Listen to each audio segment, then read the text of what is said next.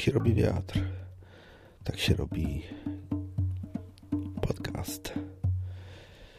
Tak. e, Tak. Jesteśmy w środku. Jesteśmy w środku Maroka, jesteśmy w środku naszej podróży. To już dziewiąty odcinek i mam wra- wrażenie, że czas na małe podsumowanie, czas na powiedzenie o tym, co się stało i co będzie przed nami, więc y, myślę, że czas podsumować. Czas zrobić małą przerwę, zanim wpadniemy w sidła kolejnych emocji, kolejnych wrażeń kolejnych niesamowitych widoków, klimatów, w objęcia kolejnych wspaniałych ludzi, których tutaj wszędzie spotykamy. Zatem lecimy. W piasku nogi zamoczone. Piasek ciepły, piasek nagrzany, piasek jeszcze słońcem afrykańskim gorący.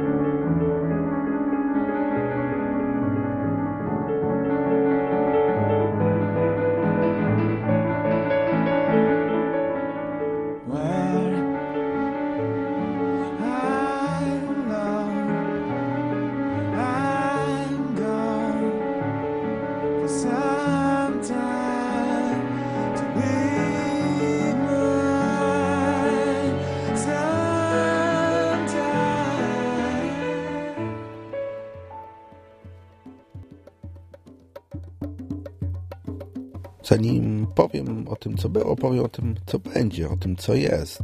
Jesteśmy na pustyni. To są takie przedmóżdża, można by powiedzieć, Sahary. Pustynia w Maroku jest pustynią kamienistą i jedynym miejscem takim, gdzie możemy doznać zapiaskowania się jest właśnie tutaj Eryk Czebi. Jest to ogromna, ogromna wydma, mniej więcej z 8 km długa, z 3-4 km szeroka. I naprawdę wygląda to niesamowicie, bo po horyzont czerwona, kamienista, płaska, po horyzont pustynia, a my tutaj właśnie w jakiejś takiej małej dolinie, gdzie rośnie kilka krzewów, gdzie jakieś drobne roślinności mm, się pojawiły. Można powiedzieć taka mini oaza. My tutaj jesteśmy i jak słyszycie, coraz bardziej dobiegają do Was dźwięki muzyki, dźwięki śpiewania, dźwięki śpiewania muzyki przy ognisku, bo Berberzy, czyli nasz kierowca, nasz gość tutaj, człowiek, który nas gości, czyli Moha, Mohamed, o którym powiemy w następnych odcinkach. No i kilka osób, które mu tutaj pomaga i pierwsza noc na pustyni i już słyszycie, że się dzieje, już słyszycie, że, że zabawa trwa na środku pustyni z obcymi ludźmi. I to jest chyba najlepsze w tym wszystkim, że nie ma barier, że to wszystko, pomimo tego, że mam katar, pomimo tego, że jestem pociągający i kurde zimno mi, jednak w te nogi muszę wyjąć z piachu, robi się teraz zimniej, to pomimo wszystko, że jesteśmy zupełnie z innych kultur i zupełnie inne re- religie, to potrafimy się dogadać. I oni troszkę łamanym angielskim, ten angielski mamy wiele lepszy, ale nie ma problemów z dogadaniem się, nie ma problemów e, z komunikacją. Zresztą, jak już powiedziałem, e, pogadamy z Mocha troszkę później. No i jak słyszycie, jest wesoło, jest ognisko. Ja w moim namiocie mm, siedzę Nie za bardzo mam dzisiaj nastrój na zabawę, na śpiewanie i ale to wszystko za mnie robi Barnaba, który najprzystojniejszym mężczyzną jest i możecie troszeczkę pomyśleć, że troszeczkę go za bardzo lansuje, troszeczkę za bardzo go tak e, jakby można powiedzieć. Ale to wszystko z takiej przyjaźni, można by powiedzieć. I Fatima, czyli Emilia, najpiękniejsza brunetka na świecie, moja była sąsiadka. Potem Beata, kusząca, długonoga blondynka, która kradnie serca tutejszym Arabom. No i Artur o wielkim nosie, który pociąga i pociąga i tak jak ja, tylko że on ma... Chciałem powiedzieć anemię. Nie, nie, nie anemię. Y, Tom, co to się mówi, jak y, pyłki, piłki, pyłki latają. No, też chyba A. No, nie mogę sobie przypomnieć, ale on ciągle coś wącha. Tutaj na pustyni absolutnie nie ma żadnej roślinności, jak już wspomniałem, tylko małe jakieś krzewy.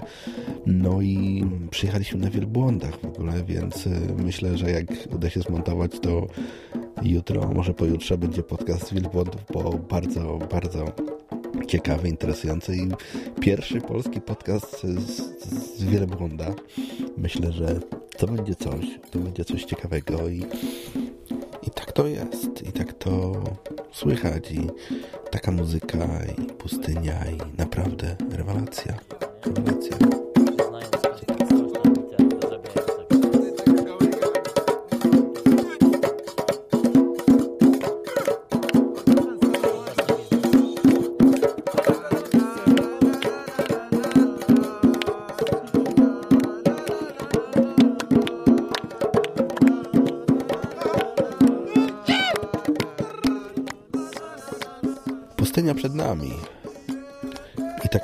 Ta kamienista, i ta piaszczysta, jeszcze przed nami dużo, dużo drogi. Myślę, że właśnie ten odcinek, nasz dziewiąty marokański, jest połową podróży, bo trzeba to wszystko skończyć do dnia 13 października. W każdym razie przed nami jeszcze dużo, a za nami Marrakesz, Mercuga, Risani, Erfur. To Marrakesz największy z nich, zdecydowanie. I powiem wam, że nie było jakiegoś strachu wielkiego, nie było jakiegoś mm, jakiejś paniki, bo tutaj jednak wszyscy żyją z turystów, wszyscy dbają o turystów. Turysta jest taką świętą krową i nie wolno mu nic zrobić, bo jeśli powie, że coś się stało, to powie kolejnemu, żeby tu nie przyjeżdżał, powie kolejny, kolejny, że w Maroku jest niebezpiecznie i myślę, że czujemy się bardzo bezpiecznie i czujemy się, em, jakby to powiedzieć, nie jak u siebie, ale bo wakacje to wiadomo, nigdy nie jesteśmy u siebie, ale czujemy się, nie czujemy się turystami, bo tu jest tak dużo turystów, że, że giniemy w tłumie, że ci rabowie patrzą na nas tak z ukosa, czasem tak jak Wojtek Cejrowski mówił na początku, do Wojtka wrócimy za kilka odcinków, mówił, że okej, okej, turyści muszą być tutaj, wszyscy tutaj żyją z turystów i i to się układa, że jest taka symbioza, jest taki dobry układ i oni próbują sprzedać, zakwaterować, dać jedzenie, my próbujemy zrobić to jak najtaniej, jak najmniej wydać i czasem są jakieś małe mm, problemy, może nie, ale mm, spięcia też nie, ale no, tak jak powiedziałem, oni próbują jak najdrożej, my próbujemy jak najtaniej. Ja jestem z Poznania i jestem tutaj wiodącą sknerą na wycieczce i, i myślę, że mm, już troszeczkę pokazałem moje zdolności, targując się właśnie tutaj o ten wyjazd. Cena była na początku dość kosmiczna. Ja zjechałem z ceną dość mocno i, targowaliśmy się z mocha, ale tak się stargowaliśmy, że wszystko przez internet udało się załatwić, wszystko udało się świetnie tutaj zorganizować i przyjechali do nas, y, do nas, y, po nas do Marrakeszu i potem samochodem wycieczka przez Atlas i jeździmy, zwiedzamy. Może troszkę za dużo jeździmy, ale, ale nie mamy za dużo czasu, żeby, żeby zatrzymywać się na długo, ale mamy na tyle czasu, żeby zobaczyć to, co jest najważniejsze, żeby odpocząć, żeby oddychać tym powietrzem, które jest tutaj niesamowicie zimne i czyste. Tutaj w górach, tutaj na pustyni, bo na pustyni w ciągu dnia strasznie jest gorąco. Wiadomo jak to na pustyni, a nocą przed chwilą był zachód słońca i zaraz obok wschód księżyca, który próbowałem uwiecznić na, można by powiedzieć, taśmie celu, celuloidowej, albo inaczej, na, na kliszy mojej fotograficznej, ale tak szybko tutaj się ten księżyc prze, prze, przemieszczał. Próbowałem robić zdjęcia na 10-12 sekund, ale były rozmazane, bo, bo dłuższe naświetlanie chciałem zrobić i nie dało się, nie dało się zrobić e, zdjęć e, na lekko dłuższe naświetlanie, bo wszystko było ruchome i i gwiazdy, które są nad nami, które mówiłem w pierwszym odcinku, są niesamowite. Troszeczkę inaczej to wygląda niż w Europie i gwiazdy, gwiazdy, gwiazdy są niesamowite i nasze dwie gwiazdy, czyli Beata i Emilia. Posłuchajmy, może coś będzie słychać, może coś śpiewają i dziewczyny tutaj robią furorę. Emilia Wszyscy w ogóle jesteśmy przebrani, można by tak powiedzieć, e, ubrani inaczej. Każdy z nas ma e, kandurę, każdy z nas ma turban i każdy z nas wygląda jak locals, jak Arab, jak e, gdyby nie jasne włosy Beaty, to wszyscy byliśmy, byśmy byli brani za Arabów. No i tylko te nosy, te nosy, które trochę, trochę nie pasują. Posłuchajmy zatem wysunę z mojego namiotu owiniętego skórami wszelkimi e, wielbłądzimi i różnymi innymi e, mikrofony i posłuchajmy, czy coś słychać, czy chłopaki, czy dziewczyny śpiewają może jakieś nasze swojskie piosenki.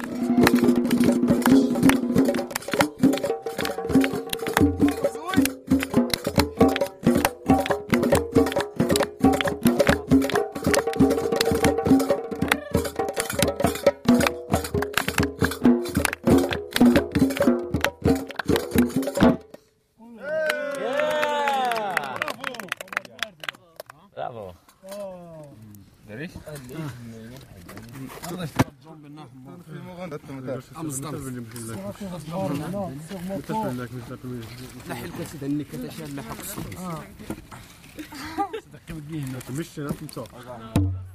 Pamiętam w Panamie, kiedy spędzaliśmy pierwszą noc na wyspie Basimentos, kiedy w tym miejscu, gdzie nie było prądu, gdzie, gdzie było ciemno i mieszkaliśmy La Loma, czyli to się nazywało zbocze. Pamiętam, kiedy główną rolę w tym wszystkim, co tam się działo, gra wyobraźnia. Ciemno, niesamowite dźwięki, niesamowite odgłosy dżungli i to, co miałem przed oczami, a była ciemność totalna ciemność, bo to był las, nie było widać gwiazd, nie widać było księżyca. To, co widziałem przed oczami, to, to był strach, to była, to była niesamowita niewiedza. To można by przyrównać nawet do czegoś takiego jak czasem kraju, gdzie mieszkam, w miejscu, gdzie mieszkam, położę sobie czasem laptop na kołdrze, kiedy jestem chory, kiedy mam katar, wezmę aspirynę i położę sobie laptop na, na kołdrze i po pewnym czasie zaczyna się grzać, zaczyna chodzić głośniej wiatrak i, i, i zaczyna, zaczyna troszeczkę um, palić jakby światełko, że coś się dzieje, że, że jest za wysoka temperatura i wtedy, wtedy było tak samo, kiedy właśnie w tej nocy, kiedy widziałem ciemność, to bałem się niesamowicie, mówiąc szczerze, i bałem się tego, co nieznane. I tutaj jest tak samo, po horyzont ciemno, chociaż gwiazd jest troszeczkę i boję się troszeczkę, boję się tego, co na tej pustyni się stanie, bo przyjechaliśmy tutaj po nocy. Nikt nie wie, jak to miejsce wygląda. Nikt nie wie, jak to miejsce wygląda. Nikt nie wie, jak to wszystko jest położone. Tylko tutaj właśnie koło naszego takiej, można powiedzieć, z mongolska jurty, namiotu takiego, właśnie kilka tutaj jakichś drobnych krzaczków rośnie, ale to tylko widać przy świetle mojej czołówki i przy świetle ogniska, więc y, wyjeżdżaliśmy z naszego miejsca, gdzie przyjechaliśmy samochodem e, o zachodzie słońca i do, kiedy tutaj na wielbłądach dojechaliśmy, doszliśmy w zasadzie, to już było, było kompletnie ciemno. Więc dzisiaj też może taki strach, niewiedza raczej przed oczyma, przed oczami będzie, że co, co to będzie, co to będzie i, i jak będzie wyglądał poranek. Myślę, że kolejny odcinek y, może być już za kilka godzin. Słońce wstaje, może piąta, może szósta. Zobaczymy, co z tego będzie. A ja powoli będę się z wami żegnał. żegnał. Jeszcze nie w strachu, ale bo śpię z Emilią i z Barnabą i z Beatą i z Arturem w jednym namiocie. W zasadzie tak jak przyszedłem na wielbłądzie, tak y, nie zdejmuję z siebie nic, bo jest naprawdę zimno jest. Jak słyszycie, pociągam nosem i, i, i katar mnie dopadł i rosa opada i pomimo tego, że ognisko ciepłe, byłem się przed chwilą troszkę ugrzać, to w namiotach, w tej naszej jurcie nie ma żadnego ogrzewania. Jest jakaś rachityczna świeczka.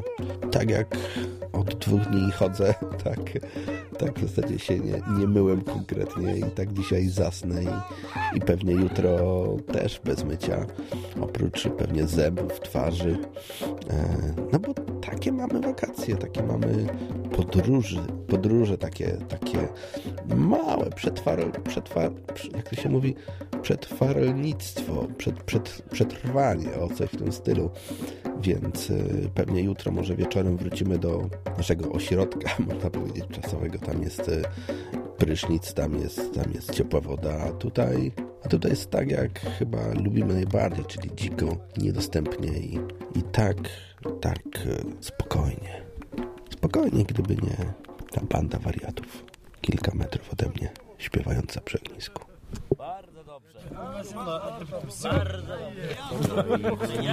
Co dajmy to? Co dajmy?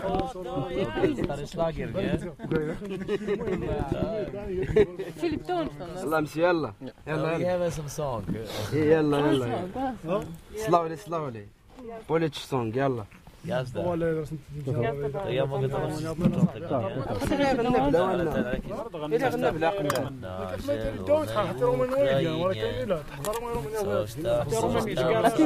بلا ما تكتر عليها القوق الله يرحمه هذه غنمشي لها سير